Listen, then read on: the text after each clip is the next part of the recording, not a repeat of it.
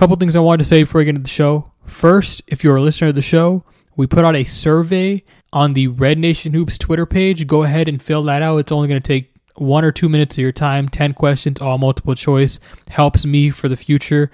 Second, so midway through the show, my voice completely cut out of the call, which means it wasn't recording anymore and Jonathan couldn't hear me anymore.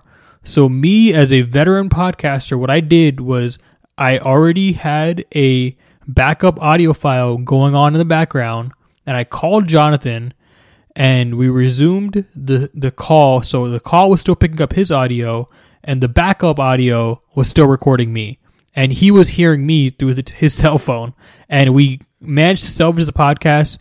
Um, the only thing is the audio doesn't sound as natural. It almost sounds like I'm speaking into the microphone by myself, uh, but that's because the call audio cut out. But it's it the conversation is still exactly the same. The improvisation took like a minute to figure out and thankfully we managed to salvage the podcast. So uh, if you notice that the audio seems a little off, it's because we had to uh, resort to backup audio.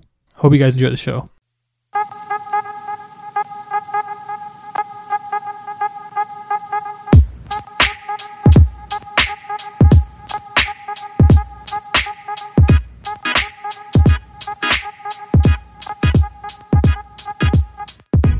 Guys? Welcome to Choose Podcast. My name is Salman Ali at Salman Ali NBA on Twitter. Here, joined by the great Jonathan of the Houston Chronicle. Jonathan, how you doing, man?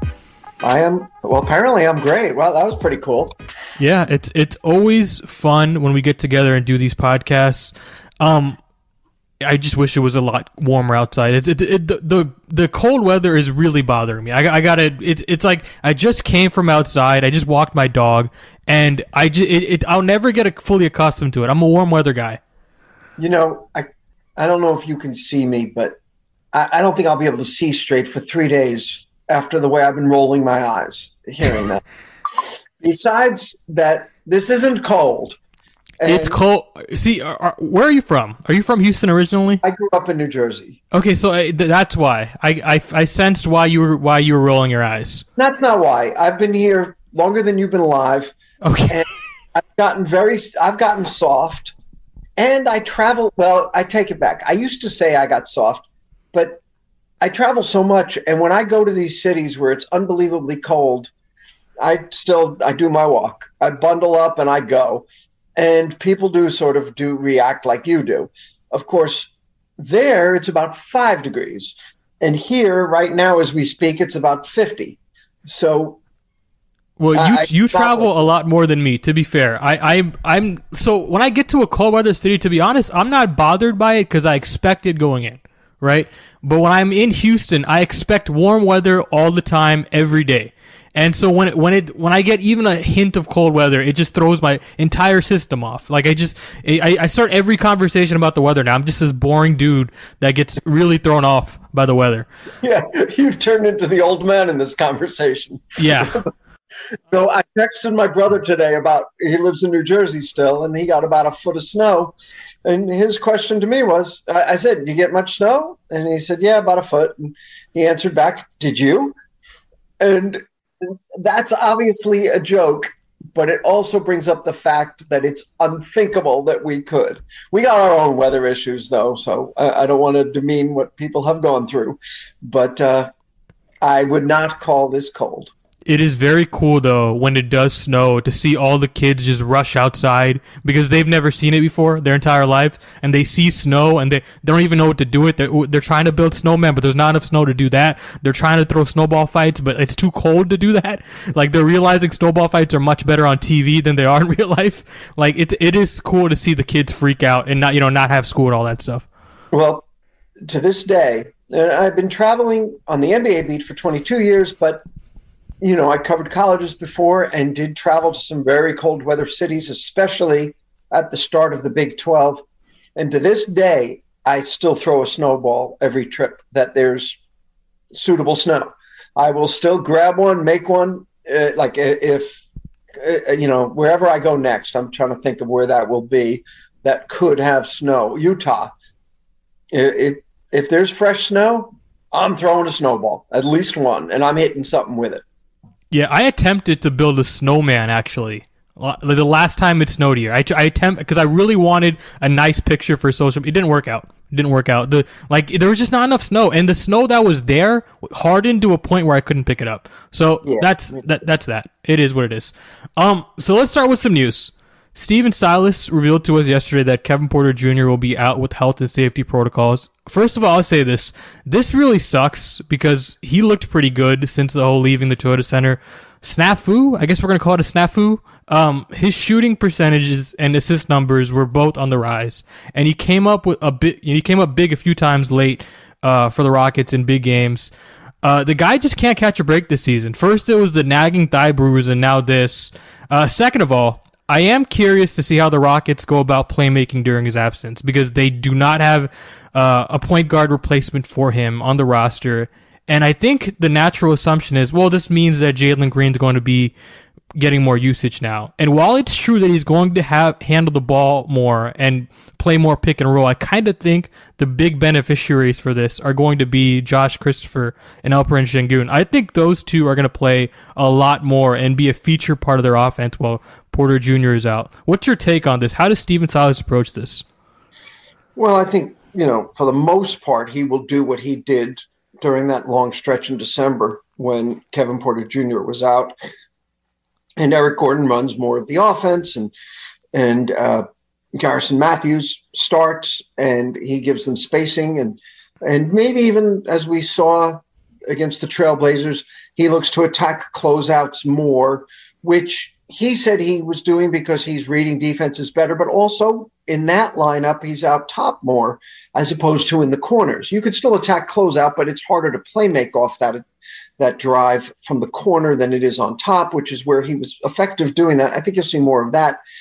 To your point, I don't know that it'll be a lot more minutes for Christopher and Sengun, but I think they work through, especially Sengun, with that second unit more because now Eric Gordon is not the second team point guard. He's doing it more for the first team.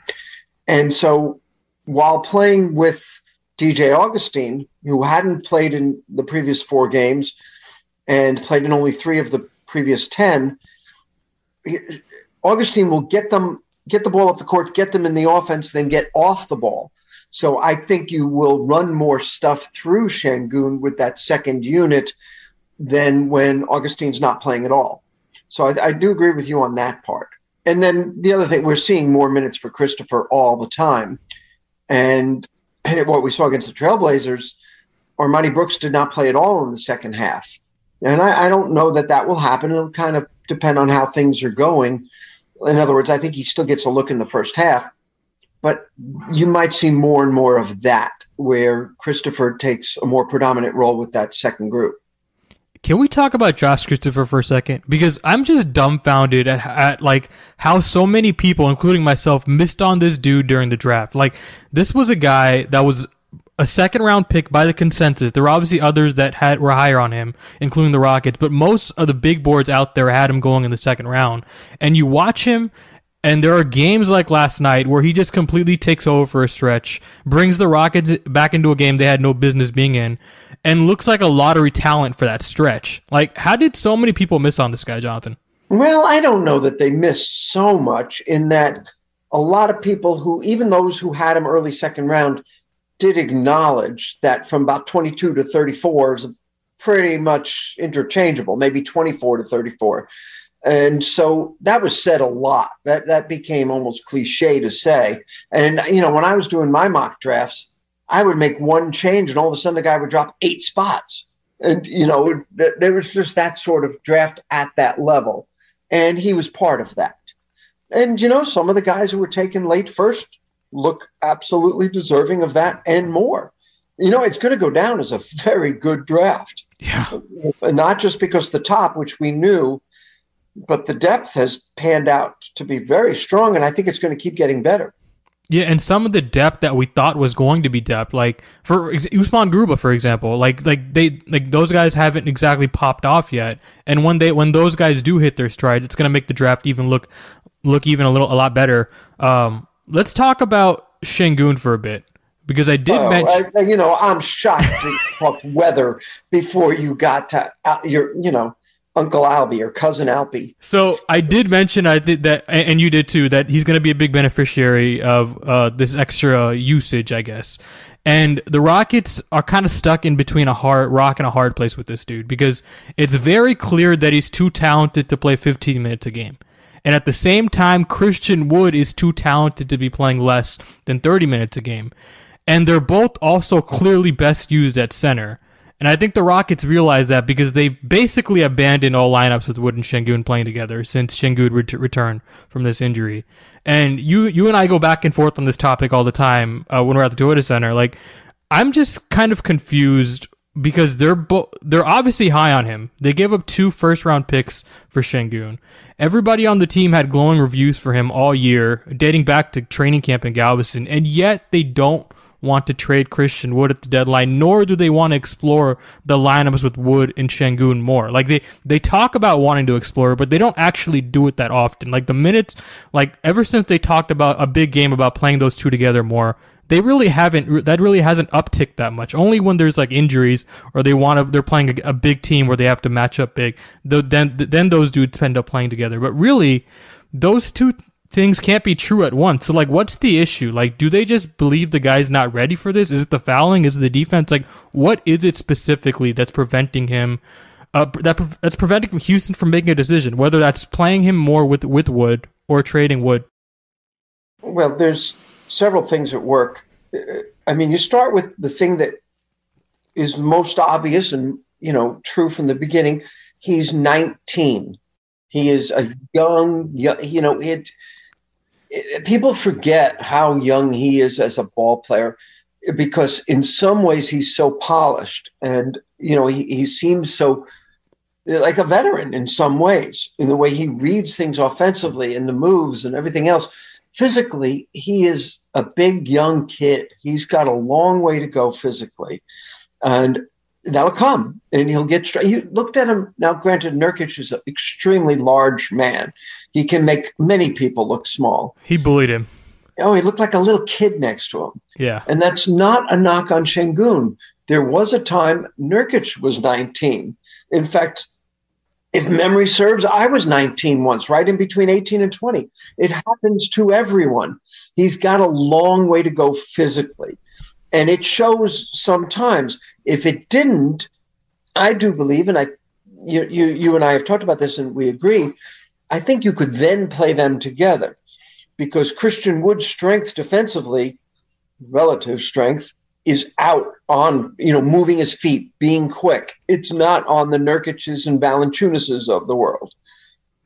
And so, if and a better way to might maybe to put it, when Albie gets to be to fill up his, to fill up his body, when he gets to develop and catch up to where he is, because he's well ahead of where he was two years ago, where he was what you might call doughy a few years ago.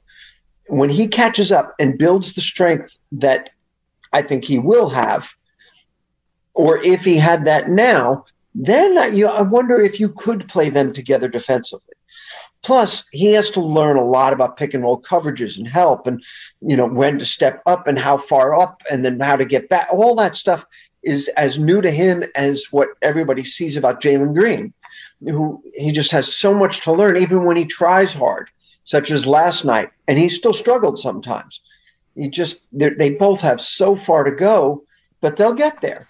They're, they're so earnest in their work habits and, and determination to learn and so coachable but it all goes back to what they knew when they took them. This is a long project, and the Rockets viewed themselves in, a bigger picture as hey, we got the next two years to work on developing. It's not just this year, they have next year too. That trying to, it's the year after that, you want to start making a move towards the play in or for the playoffs and, and be in that group at least contending. The year that you don't have your own first round pick so th- they're not in a rush. They just want to teach, teach, teach. And uh, here's the other thing. And so I'm going on and on because there's so many things tied into just that one question. People say, oh, yeah, but it's all about development anyway. So just play them together or play somebody else 32 minutes or play Christopher. It's a, it's not all about developing. That's the top priority. They still want to win. They don't win much because the top priority is something else. But once that's the top priority, now it becomes try to win. So if you're on a road trip and you have a chance to win games, you go with a lineup that you think can win games because you know that's okay. We're set up to keep playing these guys no matter what. They're going to keep playing. And if they stink one game, doesn't matter. They're going to play the next. That goes to the priority of development. The way they balance the lineup and, and do the rotation, that's still trying to do the best they can to win. So that's all great. I guess my question to you is when you talk to these front office guys, do you get the sense that the Rockets believe internally that Wood and Sengun will be part of the next great Rockets team? Oh, I don't know that. And uh, I don't think they do either. I don't. I don't get a. I, I know that. Well, first of all, just taking a slight step back, the Rockets believe, and other people around the league I've talked to believe Sengun is better this year than they expected him to be this year. Yeah. That, that he's. They thought more of a project pick. Even people that thought it was a great pick thought project, and so he's better right away than they than the Rockets expected and then was expected elsewhere, even among some people that thought it was a really good pick and a good move to invest as they did to get him. What's interesting, and I don't want to cut you off, is like I actually, I actually, I actually expected Sengun to be the project pick and Garuba to be the ready-made pick, and I thought Sengun was going to be the guy in the G League, and that's completely flipped. Sengun is the ready-made guy, and Garuba is the guy that looks more like a project. Yeah, I mean, that's partly because Alpi is so advanced offensively in terms of his moves and his feel for it and his vision. Uh, his vision is really tremendous. I mean, look who I'm telling. But, you know, it's great. And that's easier to see defensively. I mean, remember the rep into the draft is, but what's he going to do defensively? How is anybody going to play him? Which would speak to what you were saying. While Garuba was thought to be the way he moves his feet he can play defensively. But the thing about Garuba that was maybe forgotten a little bit, it was viewed as a big plus that, wow, he's playing in one of the world's best leagues at 18 years old. What does that tell you? Well, it tells me he's not playing a ton because he's in one of the world's best league and he's only 18. So he wasn't playing a great deal of minutes and he didn't have a real big role. He just had really nice tools to work with. But, you know, it's just as we've said about Jalen Green a lot. The guy's a veteran of 15 G League games. Well, Garuba didn't play a ton because he was in such an advanced league at such a young age. But you can look at some of the parts to work with. And then the other thing that happened with him, Sengun was better than anyone expected right away. And so it's hard to play them both especially when they started the year trying to make it work with Theis And when Wood is their best front court player, well, maybe not their best front court player, but he's a, a very valuable front court player. So, and then the other thing that's happened, Tate's just better as a four than as a three. There's so many things he can do as a four that has helped them. So now it's even harder to keep playing all these guys. You see, I always thought and I brought this up at the press conference the day after the draft. You draft four teenagers at once. How are you going to get them all minutes to develop? And Rafael's answer was, well, this way they can all develop at once to where once a guy's really starting to hit his stride in his third or fourth year, we don't have people we're counting on who are just in their first or second year as much. Yeah, but they're not all playing. They can't all play. Only five guys on a court on the court at once you've got then four, now five teenagers. So, you know, I think that's what we're seeing. And then the other thing that's happened that nobody could predict is Garuba's injuries and, and things. He's missed so much time. And, and right when he was going to play that night in Philadelphia, he ends up in health and safety protocols. He was going to play that night uh, uh in Philadelphia when Christian Wood was suspended. And then he goes out. So he hasn't played and he hasn't had a chance to develop as maybe they would have liked at the G League level. But still, it's hard to play that many young people at once. And, you know, we'll get into this, but that also informs decision making at the trade deadline. So I'm going to pull a Mark Berman here. I'm not sure if you answered that original question. Like, so do you think these guys Wood and Sengun, like? Does that front office believe they can play together? You know, I don't think they have a, a firm opinion on that yet because of defensively. You just don't know. I mean, uh, I haven't asked this part, but Uh, so we'll just go to back to my opinion. There's no reason Christian Wood can't play with the center and be effective. I mean, many guys who face the basket and drive to be their best. I mean, you have to put the center in the dunk position and do some different things. And maybe some of that takes away from Alpe's passing. But Christian Wood can be better moving without the ball if he was playing with a guy like that. And he should be able to be more effective playing with another very tall guy. And so, and, and you know, it's not like Jae'Sean Tate is just filling it up on threes. And Sengun is, I, I th- now here's something they do believe they do believe he will be a good three point shooter, a reliable space the floor three point shooter. And it's a good looking shot. There really is that potential. And when that happens, why can't they play together? The question becomes defensively, they both need to get better. you know, in some ways, they both need to get a lot better, but Alpe needs to get a lot better, a lot better to, to effectively play. I mean, remember, the Rockets can score for most of the time when they're healthy. Defensively, they're horrible. Well, the answer to all those questions are do they get better defensively? And, you know, I don't know. How long will it take for him to be good defensively? It'll be interesting to see if Wood can play next to like a really like strong like shot blocking center. And like I know I know they they thought about Theis as that really strong defensive player to put next to him, and that didn't work out. But like you know, you, you're hearing these rumors about the Heat being interested in Christian Wood, and the idea of Wood next to Bam Adebayo would be interesting. It, it, it's kind of like John Collins playing next to right? You know, they're different players, but like that kind of prototype. Like, I'd, I'd be interested to see how he would look against that kind, of, next to that kind of a center. Yeah, I, me too. I, I, you see, I don't think. All right, for whatever reason, it didn't. For a variety of reasons, pan out with Theis. I still think it maybe could have, but you're better with Tate as the four. And so, I mean, that's another reason. It's not just all bad, it's also something that was good. And so that didn't happen.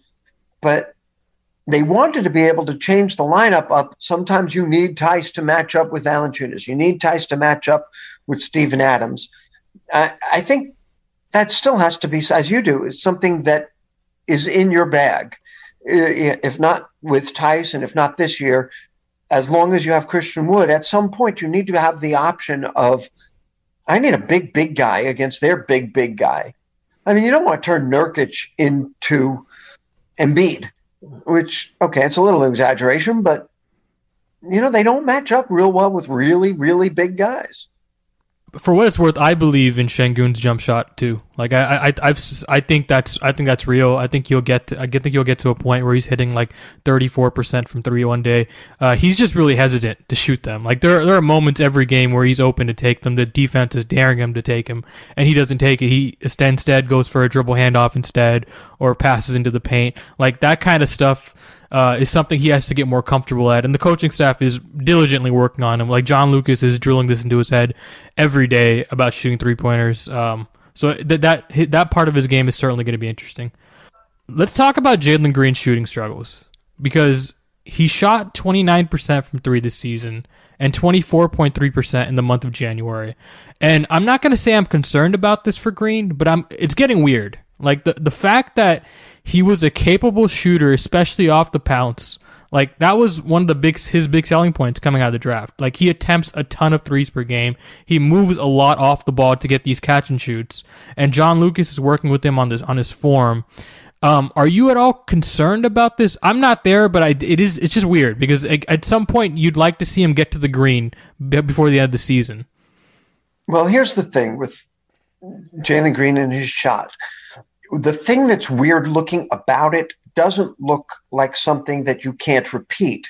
It's not like a weird hitch or something like that where or, or a twisting motion or or flying out of control with your legs which you can't repeat and so therefore you go into slumps. It's not that. If if anything for such an athletic guy, his legs he gets his legs under him, he sort of pigeon toes his right foot a little bit, which keeps him from flying out of control on his jump shot. It looks like a shot you can repeat. So why is he struggling so much? Well, you know, it might be in his head. He, could, you know, if that's the case, he'll work his way out of it. And that, if people are worried, the thing that would make you feel better is okay, he's tremendously athletic and he's tremendously diligent. You know, a hardworking, really good athlete should be able to figure it out, should be able to get it, especially because his shot is solid. It looks like it's not for two things that his left hand is just weird, you know, where he places the ball, hand on the ball. But what difference does it really make? And I will say, for whatever this is worth, which might not be much, my father-in-law, who was an athlete in the 50s, he thought that's where that's where he was taught you're supposed to put your hand. He always thought that's how people shot then. Now, granted, they weren't six foot six jumping out of the gym shooting threes, but why shouldn't it go there? I mean, why is that going to make it effective or ineffective? It just looks bad. And then the release point looks really bad, especially to old school types. And it looks bad to me. And it's like, he shoots it like he's a kid struggling to get it up there. A lot of guys do now. And it's like a thing. You know, Ja Morant, Cade Cunningham, there's others, and they shoot from the chest. And I will say, a lot of shooters will say the most important thing is you never lose sight with the ball. That you don't bring it back to your top of your head or something, or so far back that you don't see the ball. Well, I guess if you're shooting from your chest, you, it's always within your vision.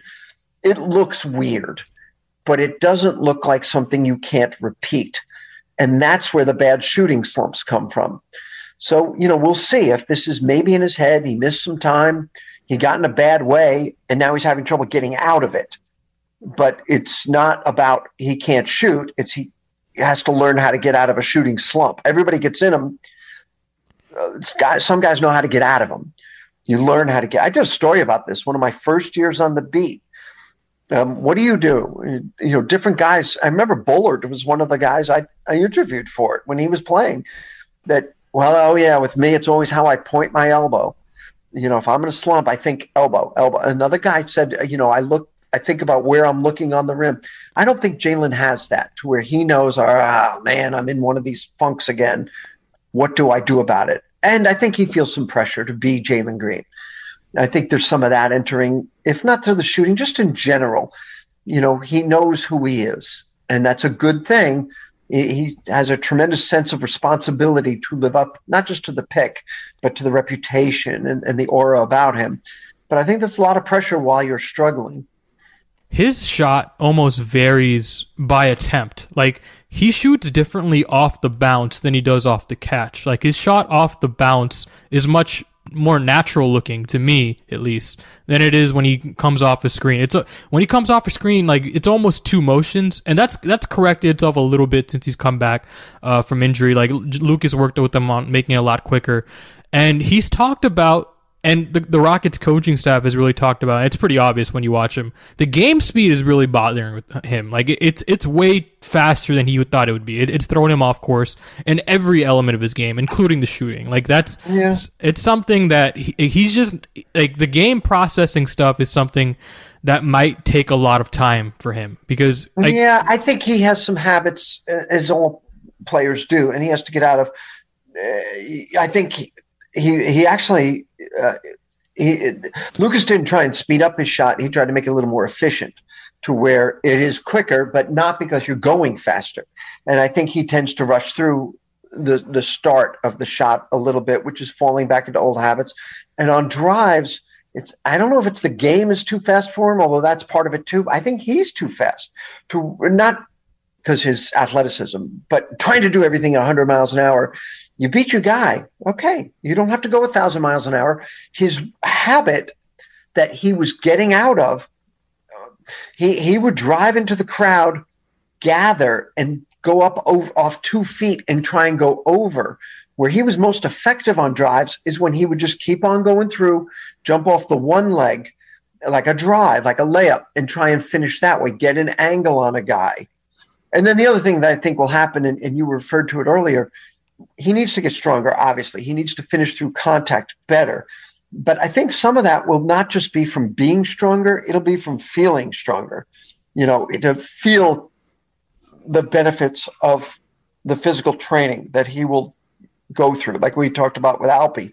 You know, like almost a guy who lifts weights, he goes to the gym, lifts weights, and now he goes out looking for a fight like he's a badass. Well, okay, we don't want Jalen Green probably won't be doing that, but to where he's more confident with his physicality as he drives and tries to do things through contact. I, I think all these things are going to come. You know, he's just, you know, it's like CJ McCollum was talking last night about the things he and Josh Christopher have to learn. And you think about it, McCollum, was a very polished player and always was, he arrived in the NBA as a four year college veteran as a guard. Uh, Damian Lillard did. You know, Steph Curry, who worked in the beginning with Stephen Silas and who learned a lot. They they worked together like crazy. And Curry believes in Silas. You know, we should all have someone believe in us the way Curry believes in Silas. He was a four-year college player, and he still was too too thin. He wasn't. Curry has gotten to be a strong basketball player. He finishes through contact. He bodies up against people so well.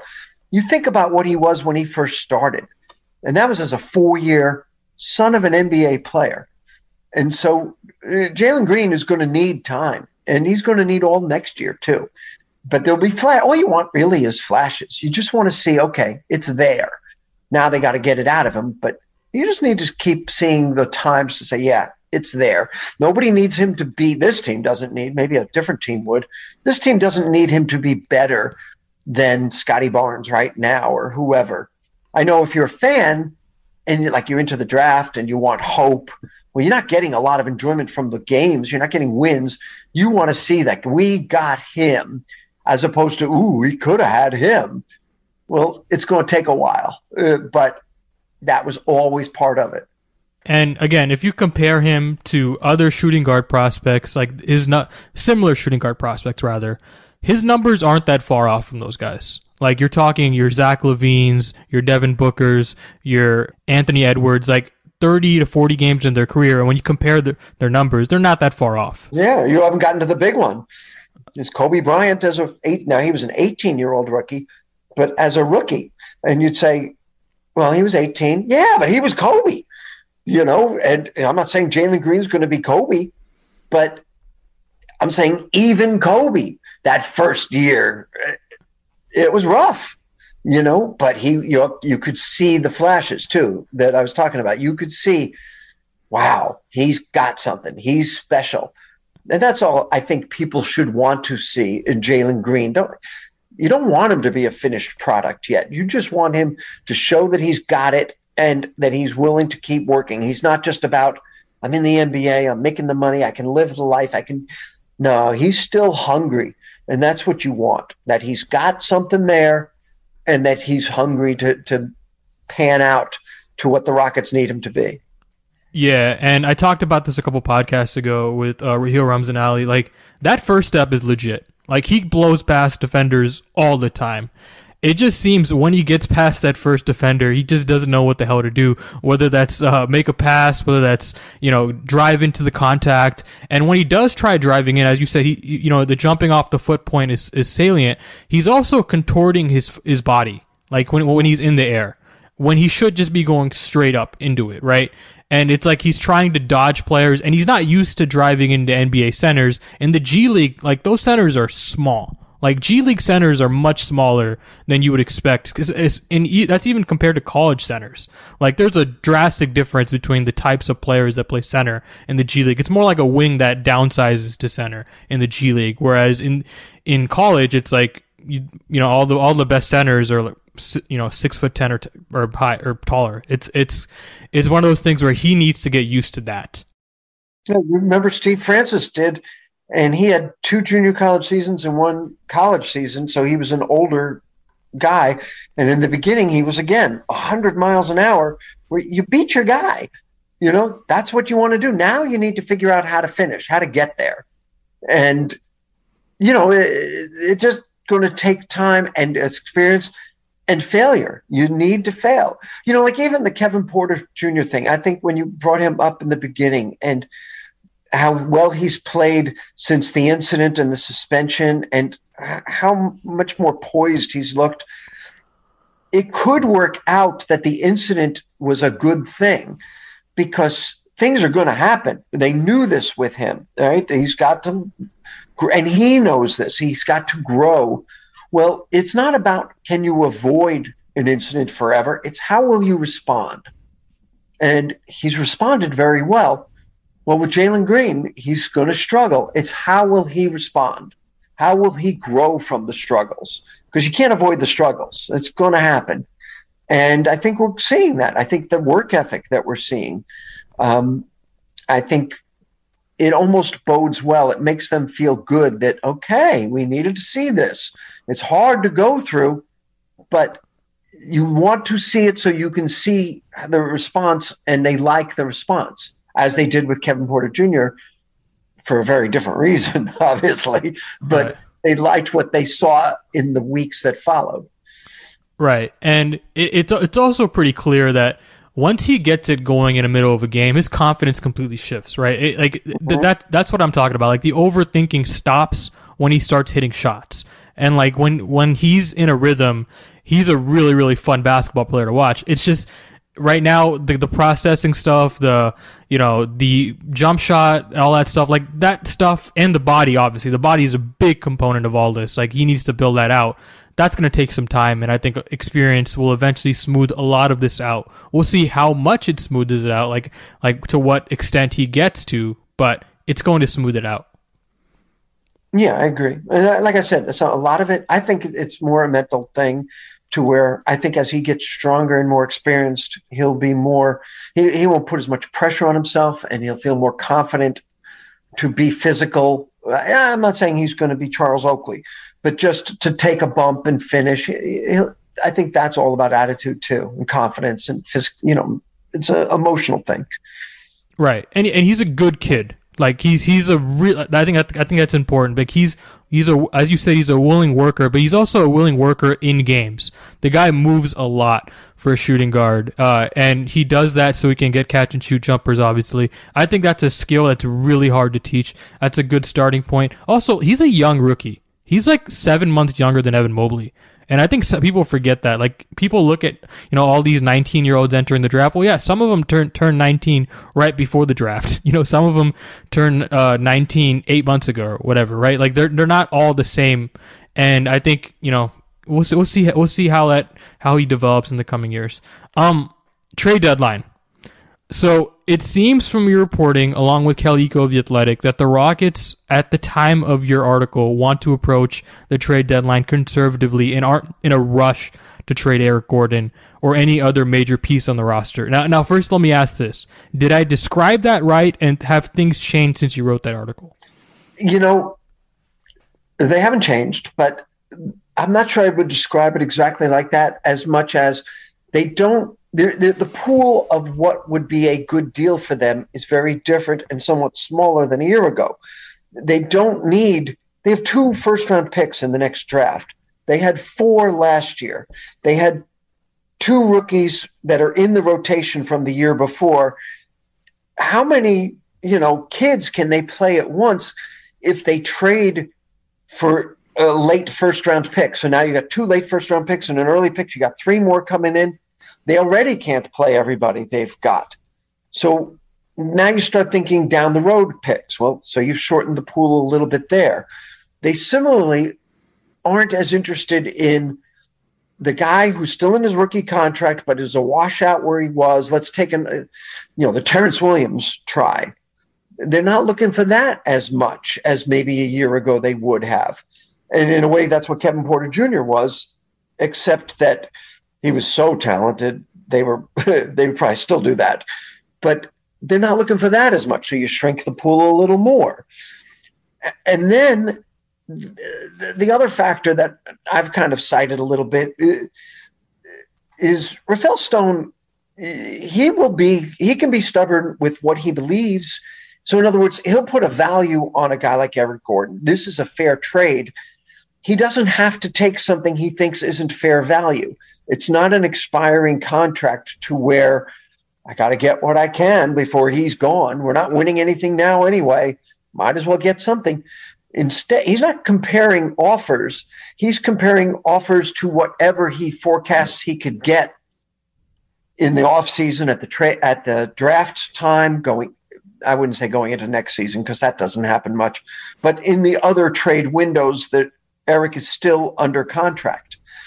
And so if he thinks, well, they're just trying to pick up some bargain here from me, I don't want to help someone steal them from me so he can be patient. Same with Christian Wood.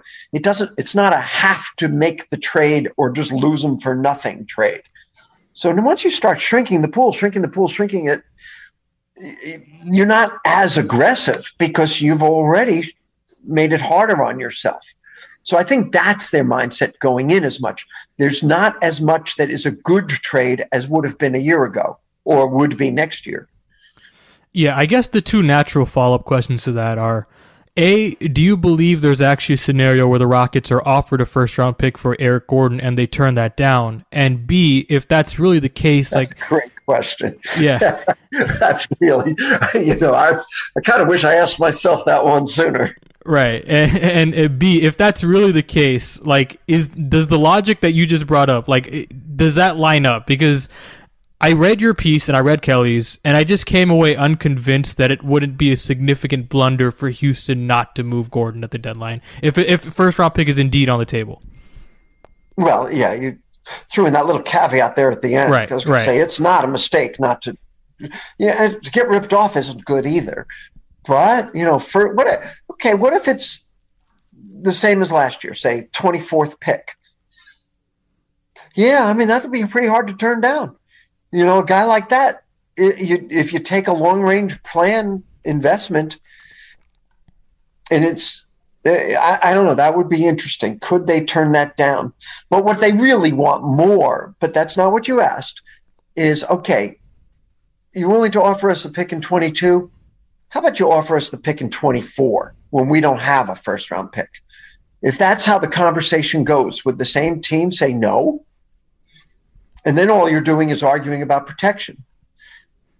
You know, the Rockets will wait as long as they need to to get as little protection as possible on a pick.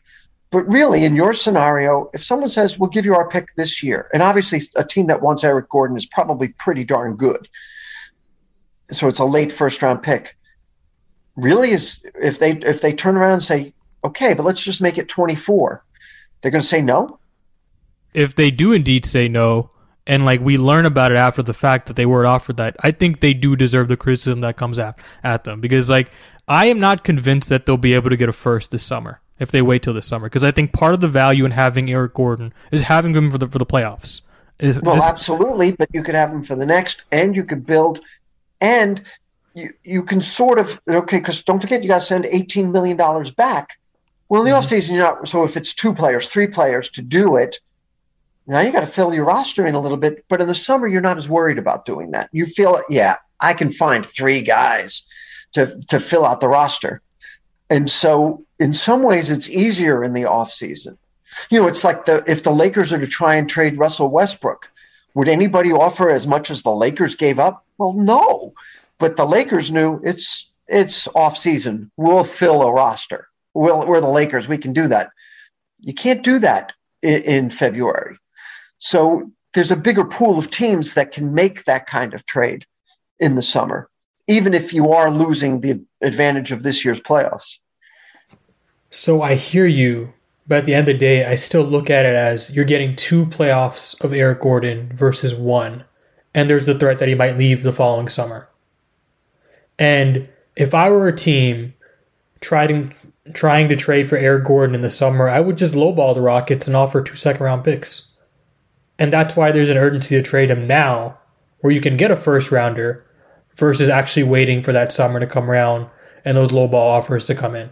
Yeah, and I would agree with that. But you and I are doing what's theoretical, and they have to make the trade off of what they actually get offered. It's like if you want to sell your car and you put a price on it, that's what it's worth. No, what's worth is what you can get. And so, you know, that's what they have to see is what can they get. Although I do agree, and part of it is, I, I, to me, he's like a perfect trade deadline guy because he can fit with any variety of really good teams. He can have the ball in his hands. He could be off the ball. He could defend points. He could defend twos, threes. He, he can play off the bench. He can start. You would think he would be the perfect trade deadline acquisition, but that depends. We'll see. That's what you and I would do if anyone's ever smart enough to make us general managers. Yeah, that would be something, huh? If they made our dumb general managers. Um, no, but I want to circle back to Christian Wood, and I know we already touched on it, but are they listening to offers? And if they are listening to offers, how serious are they about entertaining those offers? Well, it's kind of the same thing, but for different reasons. Uh, the reason it's kind of the same, and what I meant by that is they don't have to do it this year. He's under contract again, but they also feel less pressure with him in that if things go well next year, uh, and they they feel like, yeah, let's sign him again he they feel like he can be still at the other end of his prime when their current young guys reach the beginning of their primes. So his timetable can fit with the current guys better than Eric's, obviously, but actually fit well because uh, he's a young 26. So he doesn't have a lot of mileage on him. And so, you know, he doesn't have a big injury history or any of the things that would make you think, yeah, you know, it's just not going to line up. So they don't have to do it. But of course, they're listening. They're, they're a team at the bottom of the standings. You better listen to just about anything. And so I'm sure they will. I, I think, again, uh, first of all, he doesn't fit with as many contenders as Eric does. You know, there's things he doesn't do well that some teams need him to do and some teams don't. While Eric can fit with anybody. But I think he's also more likely to be one that people try to steal you know that okay let's pick up a bargain and so uh, i don't know it, to me of the two i would think eric is more likely to be dealt yeah i think if i had a gun to my head right now i'd probably say that christian wood will be on the roster past february 10th and eric gordon will not be just because i think it makes all the sense in the world to move eric gordon i would be still shocked even though the reporting seems to indicate uh, that it's very possible that they don't do deal Gordon. I'd, I'd, still be shocked because of all the logic. I think they might be posturing. And as far as Christian Wood, they seem to believe in his timeline and his talent more than I do. Um, let's talk about some of these other guys. David Nwaba and uh, Daniel Theis. Uh, they're both on long term contracts. Theis is obviously on a longer term deal. I think it would be a mistake to deal both those guys because both of them are at the lowest points in their value and I think Houston could get more if they simply waited to thin out the roster a little bit more, get those guys more playing time, and then deal them while they have value. Not right now. Well, you know, first of all, the the, value it's not about how a guy's playing as much as your leverage to where teams would view the Rockets on those guys as well. You can't ask for much. You're not even playing them. You know, you you could just give them away and it won't even make a difference to you, as opposed to what they think of them. What another team thinks of Theis or Nwaba isn't dependent on what they've done this year or will do in the remaining games before the deadline. It is what it is. These general managers feel however they have felt, and it doesn't change much. You know, or the whole idea when I love when people say showcasing a guy what? Nobody's opinion is changing based on checking somebody out in a showcase situation, other than if he had an injury and you see that he's healthy again, that kind of thing. But so, in terms of their value being low, that might that can be true because no one's viewing them as important to the Rockets' development, not because anybody's opinion about them is changing one way or another or has changed that said, you can't get a whole lot for them because, you know, it's just, I, now maybe Theis can help teams, you know, but they're still going to view the Rockets as look, first of all, eh, eh, I don't know that he helps so much that they're going to give up a real short contract for his longer one. So for the Rockets, it would have to be worth their while to have somebody with let's say, three years left, or maybe just two after this. They have to be somebody they really want. They're not just moving him because, oh, it didn't pan out. And one thing to sort of put in your pocket, if there is a chance that Christian Wood gets dealt either now or, you know, next summer, or even at the deadline next year, does Theis then suddenly start playing more? Does he? I mean, I, I guess it's not sudden if we're talking about some other time, but maybe he becomes more useful to the Rockets than he currently is when he doesn't play at all. I mean, they're not down on him because he's been such a pro and so on. So, you know, in, in, other words, you don't take back some crappy contract because you view him as a crappy contract. They don't view it that way they'd have to be a guy, get a guy they want to have around for a while. Because again, I don't think anybody's giving you an expiring for him. Yeah, I guess I just don't see the urgency for Houston to trade any of those guys. Yeah. Because as I said before, they're both on long term contracts as opposed to Eric Gordon and Christian Wood, who both expire soon, and there's no value to be gained from it right now. Whereas if you waited a little bit and you clear the decks out a little bit more, there's going to be playing time for both those guys. They're not washed. David Nwaba and Daniel Theis are both 29 years old, right? Now, I guess the question is does Houston intend to clear their decks for those guys to get playing time? Well, the other part of it is you remember the Rockets collected the veterans or kept the veterans in the case of DJ Augustin that they thought would be good to have around the young core. And that's still true. These are still guys that yeah, we like having them in practice. We like having him. They like having DJ Augustin in Kevin Porter Jr.'s ear every now and then, you know, and they love Eric Gordon's model of professionalism. He's so quiet. He's, he, he talked about how he's going to talk a lot more this year. And I even wrote in my story at the time, gee, you want to make PJ Tucker and, and Jay, uh, James Harden laugh? Eric Gordon's going to be talking up. He's going to be speaking out this year. No, he, he's not a very loud guy, but they love his the professionalism in that every day he's the same. His work ethic is the same. It never varies. His defensive determination is so good and so reliable, and the way he defends is so textbook. He never does anything flashy. He doesn't get a lot of steals. You know, it's just solid, solid. Well, they feel like that's a really good influence. I'm not saying that's why you keep him uh, just for influence. But it is why, if they end up still with Nwaba Tyson Augustin, that okay, the same reason they had him in the first place still exists. They still like having those guys around the young guys.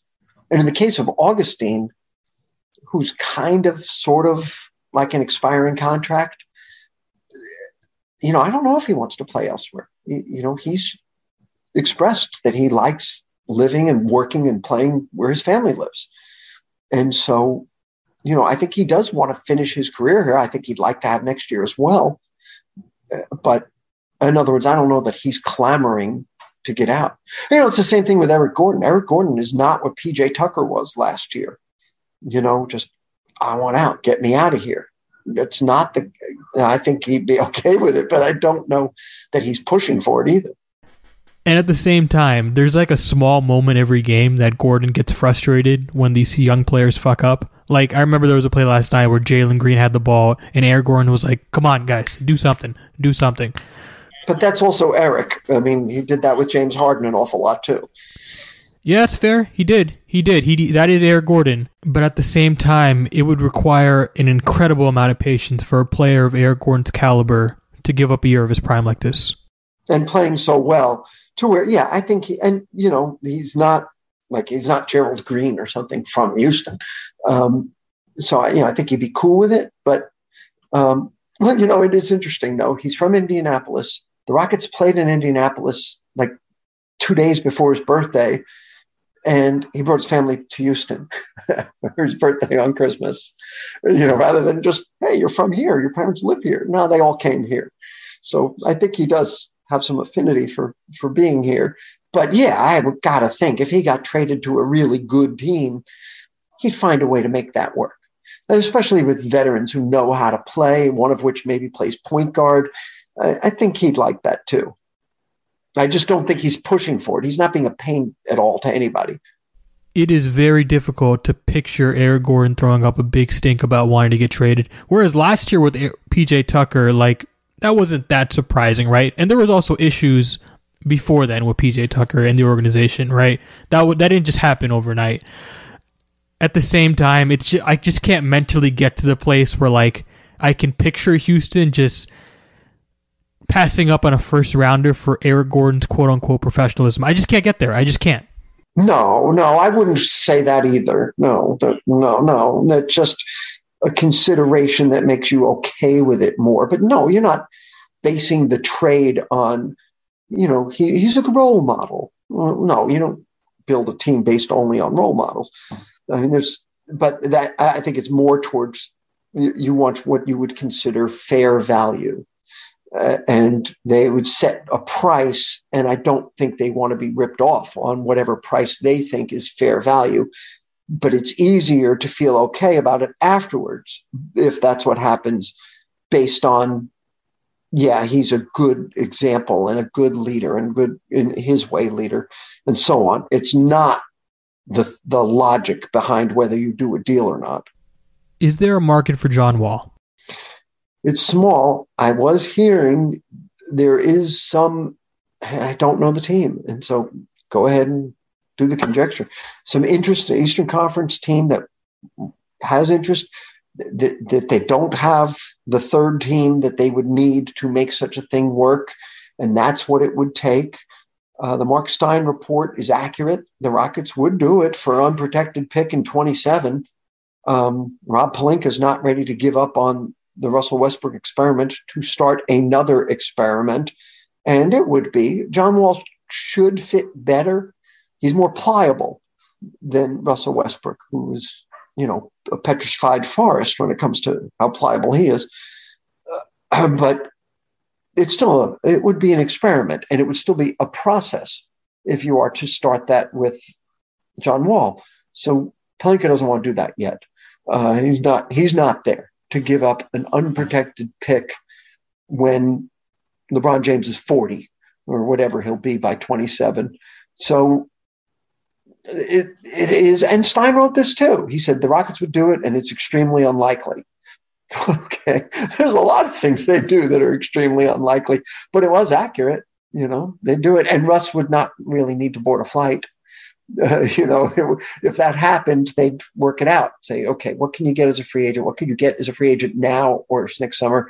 And try and do a buyout there, unless they found a way to move him right away. And there's a theoretical scenario where he may not have to take any flight. He can just move his stuff over to a different locker room and play for the Clippers. Well, yeah, you know, and that's the thing is, and I said this from the beginning about John Wall.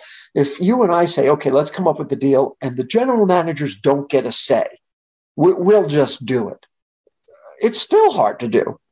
It, and it's not because the money scares them off. We can't pay that much because you're still sending back 35 million. So, okay, you're paying 8 million more. If that's the difference of contending for a championship or not, do it, spend it.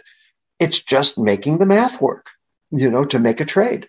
It's just, it's very hard. Like you look at the Knicks, maybe the most disappointing team right now. And the guy they have in the role John Wall could be in is hurt. And let's say he Derrick Rose was out for the year, and you and I said, okay, they want it, and they've asked us to do the trade. I don't know that we could. I don't think we could take the trade machine and come up with one. And there, you can go all over the league and do that. You know, John Wall lives in Miami. Try and come up with a trade to Miami that makes any sense at all, even if the GMs don't get to say anything about it. You can't do it. And pretty soon you're scratching off team after team after team. Unless you just do John Wall for Russell Westbrook and then move Russ back to Oklahoma City. And to your credit, you told me earlier in the season that as the season goes along and there are injuries and there are needs, that there may be playoff teams that may be willing to take a gamble on John Wall. Now, do tell. Now I can't just give that away for free. You know you know how this works, Jonathan. They have to read the article. no, but just know there are more trades out there now to construct than there were a few months ago. Now, I ultimately still think he's not going to get moved, right? That contract still is what it is. It's a lot of money to match, and he hasn't played basketball in six months. What I think is ultimately going to happen is I think Rafael is going to have to cross his hard line of the sand that he drew at Media Day when I asked him about a buyout. I think they're going to have to buy him out. I would think. I mean, that sure always seemed to be the most likely outcome. But then again, eh, eh, the question is after the trade deadline or in the summer when that kind of deal is easier to make. Of course, I say that, but they didn't make it last summer. But sort of the Westbrook trade with the Lakers example of, yeah, you had to move four guys to do it, but you can fill in a roster in the summer. Well, that would be true again with John Wall, except that they couldn't get it done last year when he had just played 40 games as opposed to this year when he hasn't played any. I think most likely the move is February because, like Eric Gordon, John Wall doesn't want to waste another year of his prime playing for a bad team, right? He wants to be in the playoffs. He hasn't played playoff basketball in a really long time.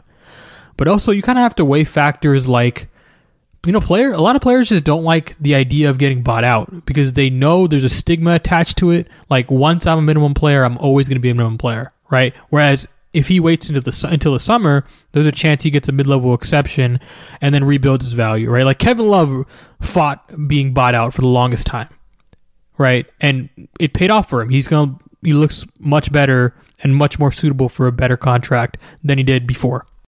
Yeah, but the, the real reason what you said is true is he's John Wall.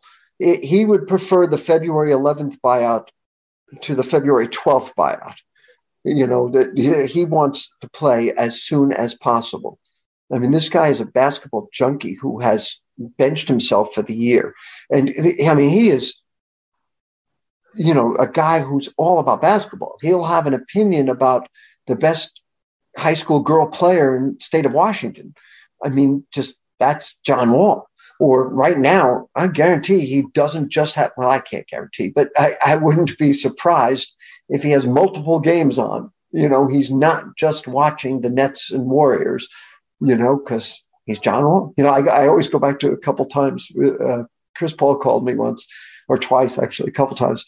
And he doesn't say hello because he's Chris Paul. I've told this story before, so I'm sorry if I'm repeating it. First words are, What game are you watching? Well, that's John Wall. You know, that he'd be that way too. You know, what game are you watching? You know, unfortunately, I was, I didn't you know, I have to say Game of Thrones or something, you know, I was watching. And, uh, but that's John Wall. Like, you know, he's so, yeah, he wants to buy out as soon as he can get it. You know, uh, uh well, no, I guess he doesn't want to buy because he doesn't want to give stuff back, but he wants to play as soon as he can play. Is a better way to put it. He he he wants to be back on the court. What, what's bad is why doesn't he? He should have just always from the beginning said, however you want to use me. I just want to play. And, you know, in other words, I'm okay. I don't need to be the John Wall I've always been. I'll be that again. Just play Kevin Porter, sit me down at the end of a game, whatever you need.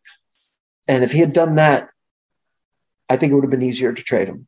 Uh, because not because he would have shown what he can do or whatever. He'd show that willingness which might appeal to another team that would need to use him in that sort of way. Yeah, for example, if he had played all year, wouldn't it be very easy for Cleveland to be like, you know what, like we don't have Collin Sexton or Ricky Rubio, so we're going to offer Kevin Love and Ricky Rubio's dead salary for John Wall? Like that'd be an easier pill to swallow. Yeah, although Love is playing so well in another use me however you want to use me role for a max player. But I get your point that that would be the kind of thing that, yeah, I mean, Darius Garland's the man. At the, he runs that team. Uh, but, you know, we could use that second guy now that, and we always thought that's the thing that could create the possibility would be some injury where a good team needs him to help. So your example of Cleveland is perfect, except that the guy making the good money is playing so well and they love him. And, you know, he's having such a good bounce back year that I don't know that they would do it. But and they don't need to win big this year to where oh my gosh, Ricky Rubio's out. We've got to get somebody, uh, or we have to get somebody who makes forty three million dollars. And so, but I get your point that that's the kind of thing.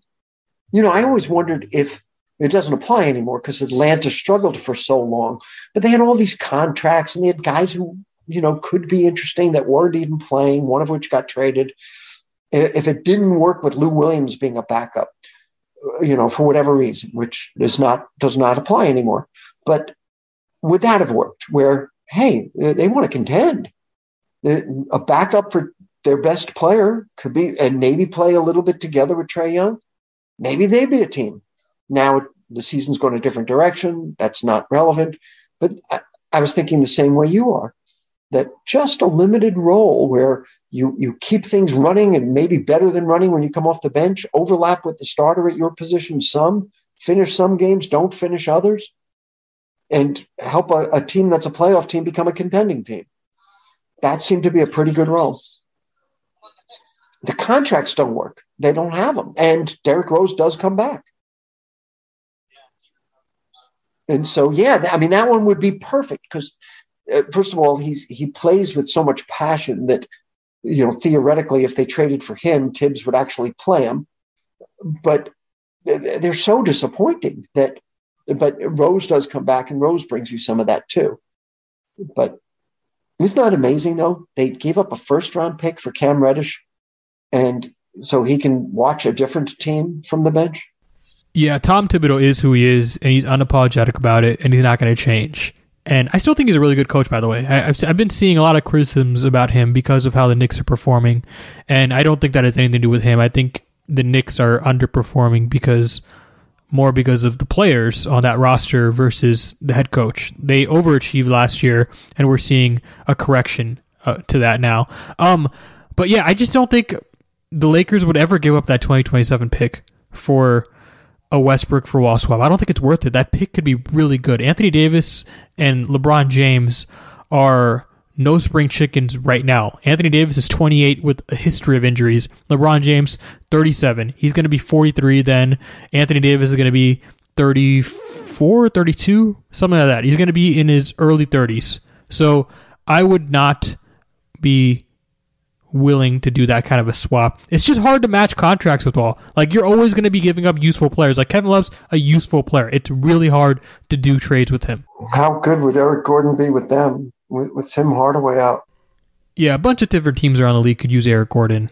Like he is so malleable as a basketball player and has a proven playoff track record. And that goes back to my position of like I just don't see him on the Rockets past February 10th. I know they've taken this position about wanting a very specific package for him, but I still think ultimately they're going to cave to get good value. Well, I just think what I said before is that if you're willing to do, first of all, you got to take something back, and you don't want just disaster contracts that have many years. That's the other problem. But like, say you got a guy with four years, and you don't even want him. I don't know that you would do that. But as far as the pick, a team that's playing for this year are they going to offer a first round pick, but only if you take this year's? That just doesn't seem that likely, which might go to your argument that so they'll probably trade him. I mean, I mentioned it last week. The Bulls could use Eric Gordon. Uh, the Cavs could use Eric Gordon. The Bucks could use Eric Gordon. The Nets, if they had assets, could use Eric Gordon.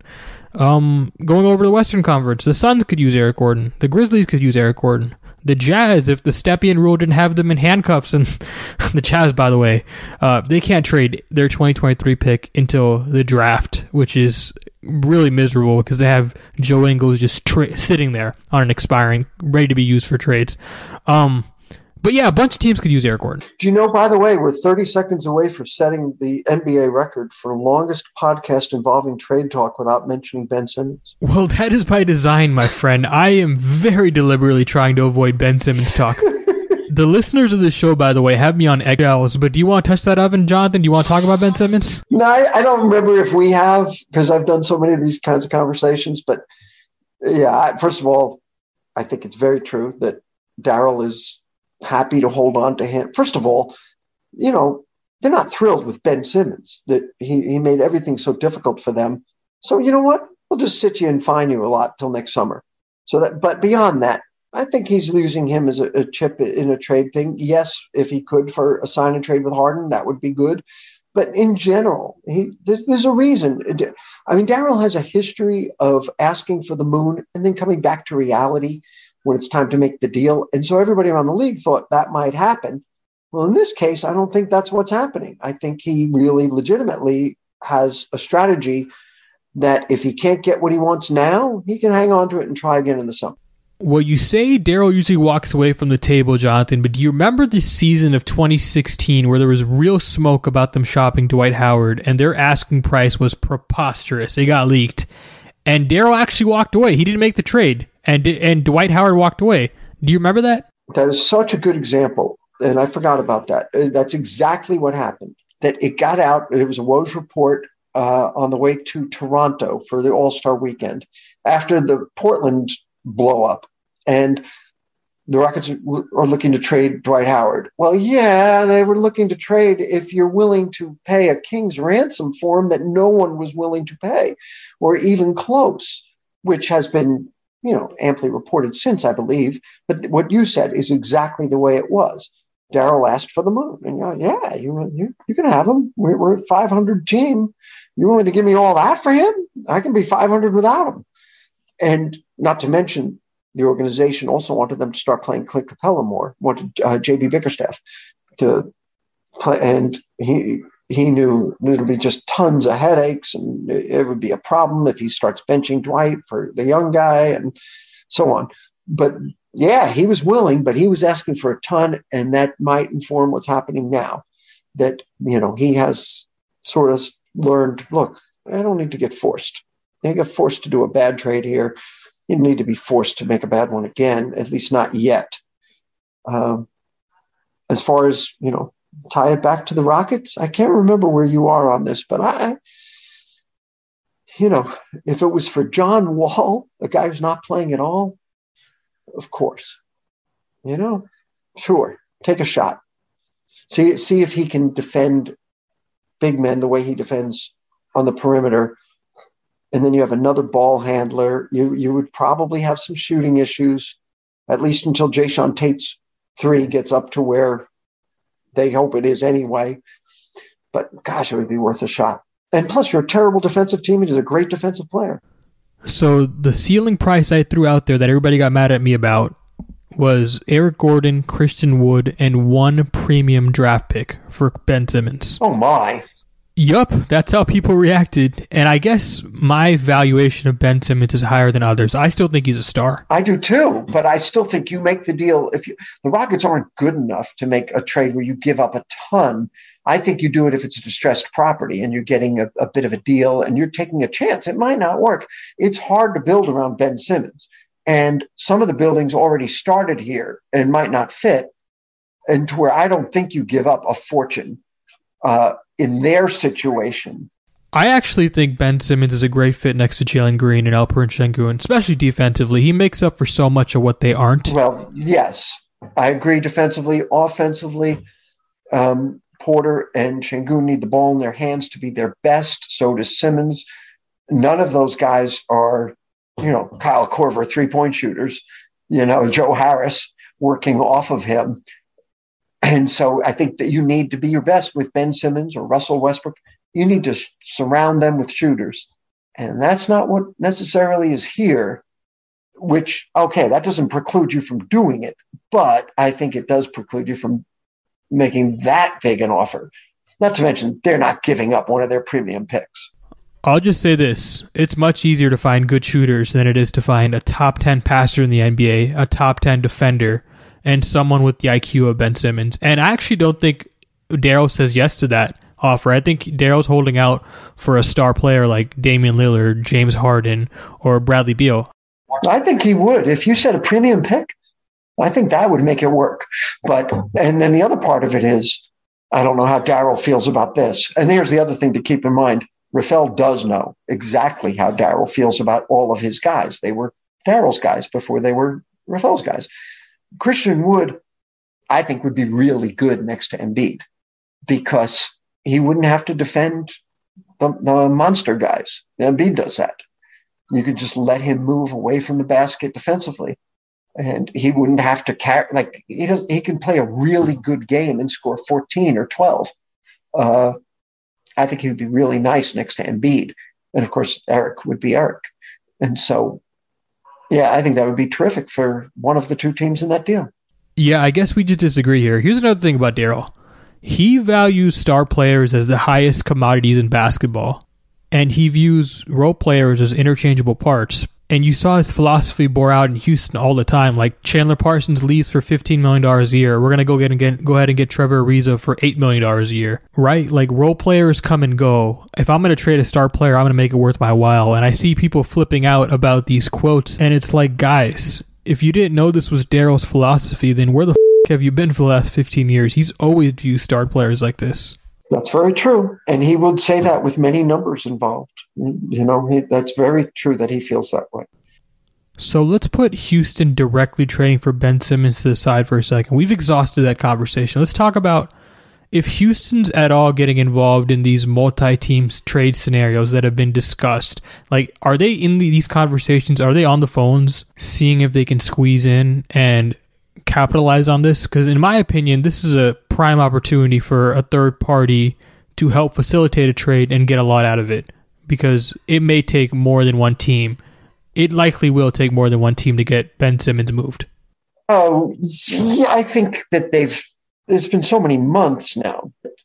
Daryl knows exactly what they would do, and and uh, you know, I don't think that's a conversation you have to have every day because there's been so many months. He knows the Rockets roster as well as anybody, almost. If he, he knows what he could get if he needed to move apart or needed to pick something up that another team wanted. Um, so, and I don't think anything's close enough to where he's doubling back. And just to finish your previous thought, the the trade that you were thinking of as the superstar for a pile of guys that showed it's not always good to get the pile of guys is Elmore Smith, Brian Winters, Junior Bridgeman, and Dave Meyers. I'm 99% certain this trade predates me. Greatest player ever, Kareem Abdul-Jabbar. Well, there you go. What more do you need that these pile of stuff for star player trades don't work out historically? Although Junior Bridgeman is, is a super successful businessman, he he should be on Shark Tank now.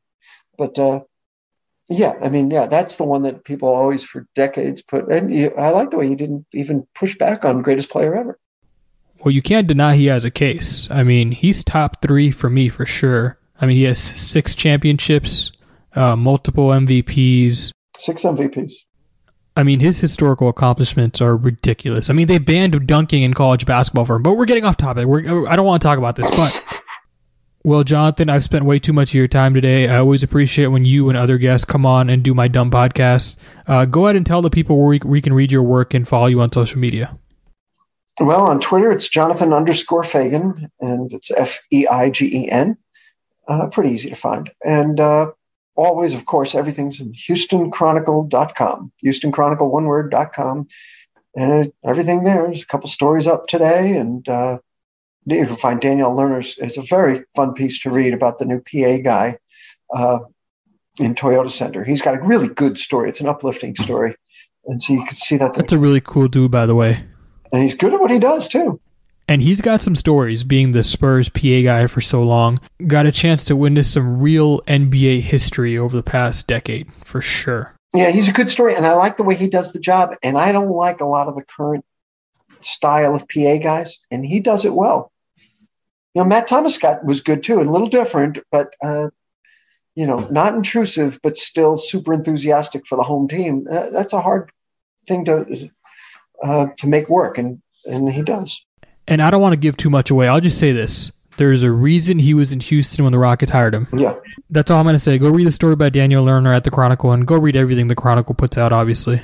Yeah, HoustonChronicle.com. We have fresh stuff every day, and also our podcast every Tuesday go subscribe to that podcast. Go follow Jonathan on Twitter. And yeah, Jonathan, I really enjoyed having you on. I'll talk to you down the road. Good talking with you.